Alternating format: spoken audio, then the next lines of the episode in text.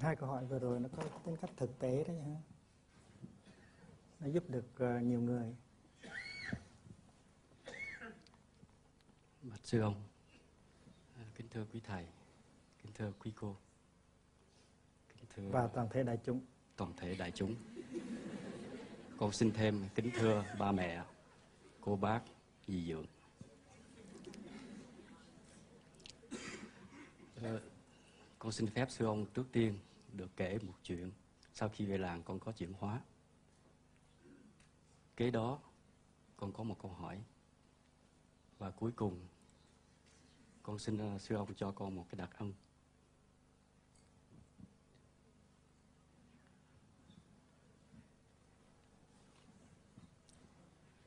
Bây giờ mình chỉ, chỉ được cường hỏi thôi chứ đâu được cường cái chuyện. Tại vì phải để thì giờ cho những người khác. Dạ, như vậy thì thôi con, con đi tới câu hỏi. Câu hỏi. Dạ. Này mới đúng. Dạ.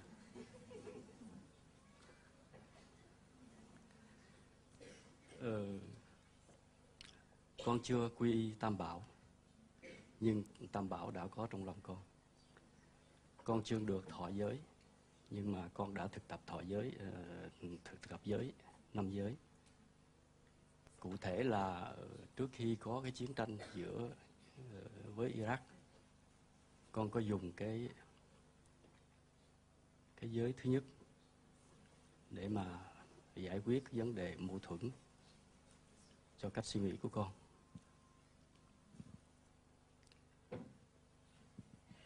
Tuy rằng con không có quy y Tam Bảo, nhưng mà có lúc trong những ngày chánh niệm uh, với tăng thân, thì tăng thân có nói rằng là uh, pháp môn của Sư Ông dạy rất là hay.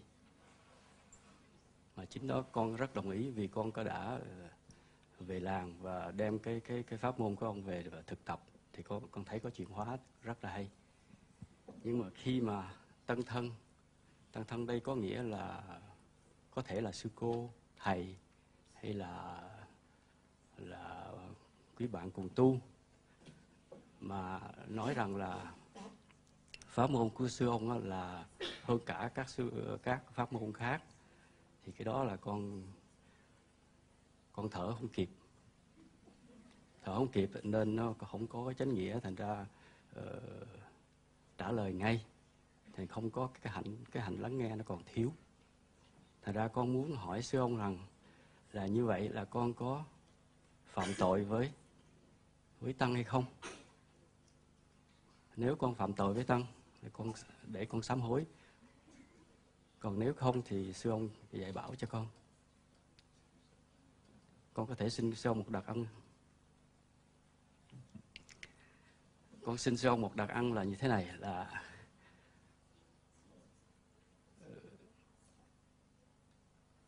con về làng Mai một năm có một lần thôi.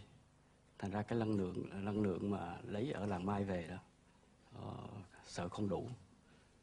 Xin cho Sư Ông cho con một cái, xin thêm cái năng lượng để mà có thể là uh, sử dụng trong một năm như vậy.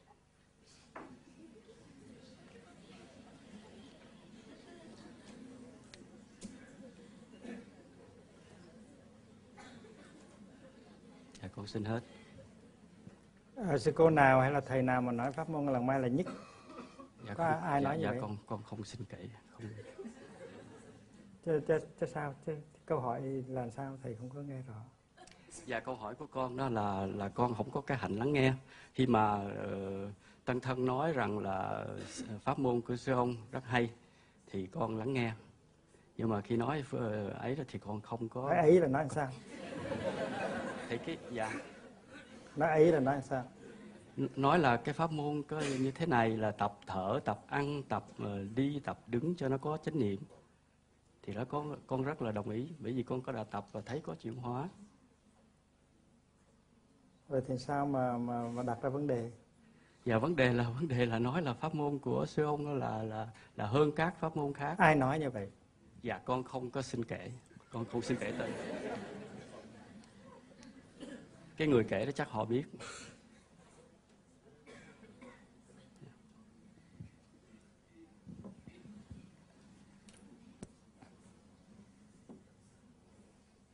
thề là cái người mà nói là pháp môn ở Làng Mai là hay hơn hết á, có lẽ là tại vì người đó đã thử những cái pháp môn khác rồi, và đối với người đó là pháp môn của Làng Mai là hay hơn hết.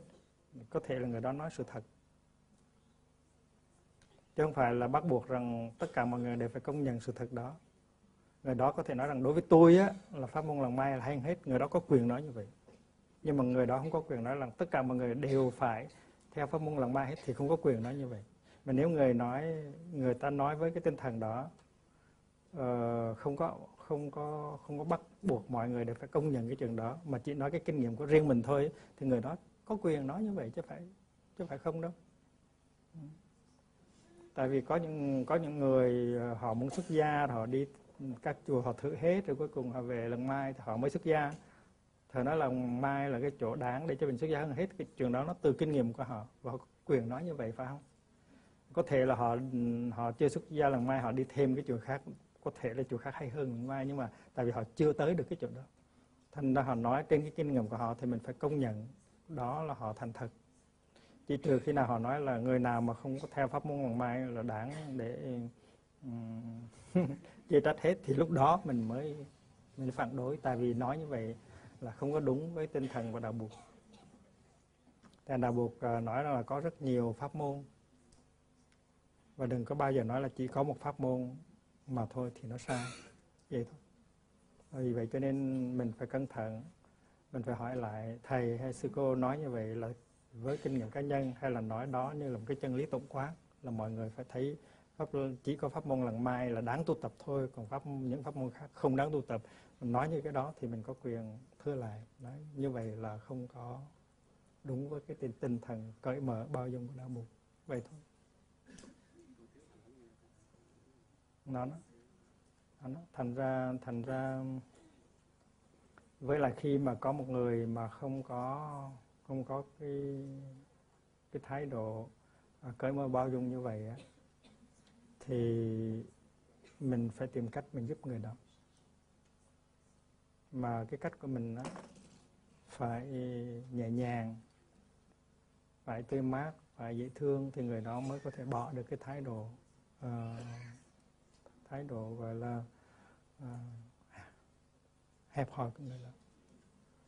Chứ còn mình nếu mà mình mình mình cãi lại người đó thì cũng không giúp được người đó đâu. Vì vậy cho nên khi mình gặp bất cứ một người nào mà người đó nói những cái mà không có đúng, theo mình là không đúng với cái sự thật, thì thay vì cãi lại người đó hay là chê người đó, thì mình tìm những cái phương tiện khéo léo để giúp cho người đó buông bỏ thái độ chật hẹp đó để trở thành cởi mở hơn, thì cái đó là sự thực tập của mình. Còn cái vấn đề cãi qua cãi lại nó không có ích lợi. Còn cái năng lượng muốn đem về dùng cho lâu đó, là ăn thua ở chỗ. Ăn thua ở chỗ mình về mình có trồng cái năng lượng đó trong cái vườn nhà hay không? Mình không có nên làm giống như là lái xe hơi, lái một hồi hết mấy chục lít xăng rồi phải ghé trạm à, đổ xăng thêm nữa. Thì thì cái cách đó um, nó biến Làng Mai thành một cái trạm đổ xăng rồi còn gì nữa. À, đôi khi có những người ở xa quá, ở Nam Mỹ mà qua anh này đổ xăng thì nó xa quá đấy. Vì vậy cho nên phải làm theo cái phương pháp khác. Tức là mình phải làm sao để mà đi về cái địa phương của mình, rồi với tất cả cái ái ngữ, cái lắng nghe, mình thực tập một cái tăng thân tại địa phương. Và mình mang cái Làng Mai về nhà, mình trồng cái Làng Mai vào trong cái mảnh đất địa phương của mình, để cho ngày nào, đêm nào mình cũng có Làng Mai ở nhà hết. Thì lúc đó thì khỏi đi đổ xăng, lúc đó mới hay. Cái đó gọi là xây dựng tăng thân. Mà, mà muốn xây dựng tăng thân như vậy là phải có ái ngữ, phải có lắng nghe, thì mình mới có thể xây dựng tăng thân được. À, ví dụ bên Đức chẳng hạn, à, chúng ta có cái trung tâm suối thương. Mà trung tâm suối thương ở gần ở Berlin là cái gì? Trung tâm suối thương không phải là một cái ngôi nhà và một mảnh vườn. Tại vì ở đâu mà không có ngôi nhà, mảnh vườn? Một cái trung tâm chỉ có thể là một trung tâm khi mà có những, có những thành phần của tăng thân à, tu học theo đúng cái pháp môn của Làng Mai. thì thì lúc đó mới đúng là một cái tăng thân. Mà nếu trong chúng, trong tăng thân mà người ta không có lắng nghe nhau, người ta ganh tị nhau, người ta không có dung hòa được ý kiến với nhau, thì cái trung tâm đó nó không có giá trị. Nó không phải là suối thương, nó là suối cạnh tranh, là suối kỳ thị. Thì, thì, thì, thì như vậy mình giàu có trung tâm nó cũng không có ích lợi gì. Cái trung tâm đó nó phải từ ở trong trái tim mình đi ra, chứ không phải là do tiền bạc mua được một, một cái trung tâm đâu. Vì vậy cho nên mỗi người cần phải xét lại coi thử là mình có đang đóng góp cho tăng thân thật sự hay không. Mình đóng góp bằng cái sự cởi mở của mình, bằng sự lắng nghe của mình, bằng sự hòa thuận của mình hay không. Nếu mình không có đóng góp được thì mình đừng có nói là mình có trung tâm, có cũng như không. À, và vì vậy cho nên à, cái câu hỏi này cũng hay lắm. Cái câu hỏi này nó đưa ra cái vấn đề là mình nên thực tập theo kiểu đổ xăng, lâu lâu tới đổ xăng, hay là mình nên à, mình nên trồng một cái cây à, làng mai ở tại địa phương của mình để mình tiếp tục có hoa, có lá, có trái dài dài mà khỏi phải đi cầu cứu à, ở một nơi khác. À, đó là điều rất là hay. Pháp đàm mình phải mình phải mình phải tập trung vào cái đề tài này thì rất hay, gọi là đề tài xây dựng tăng thân.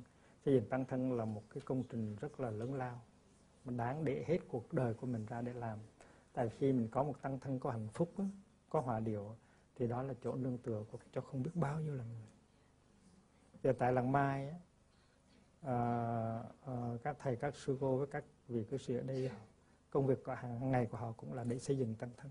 Nếu họ không có cái sự thương yêu, sự chấp nhận lẫn nhau, sự hòa hợp, thì làng Mai có đẹp cách mấy đi nữa cũng không có đáng để cho mình tới.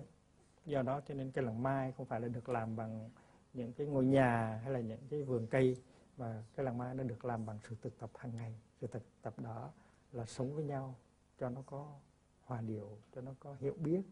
Nó phải sử dụng à, chánh niệm trong khi nói năng, trong khi làm việc. À, phải sử dụng phép lắng nghe và phép, phép ái ngữ. Ừ.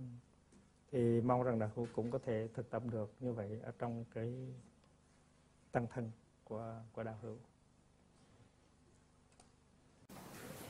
hữu.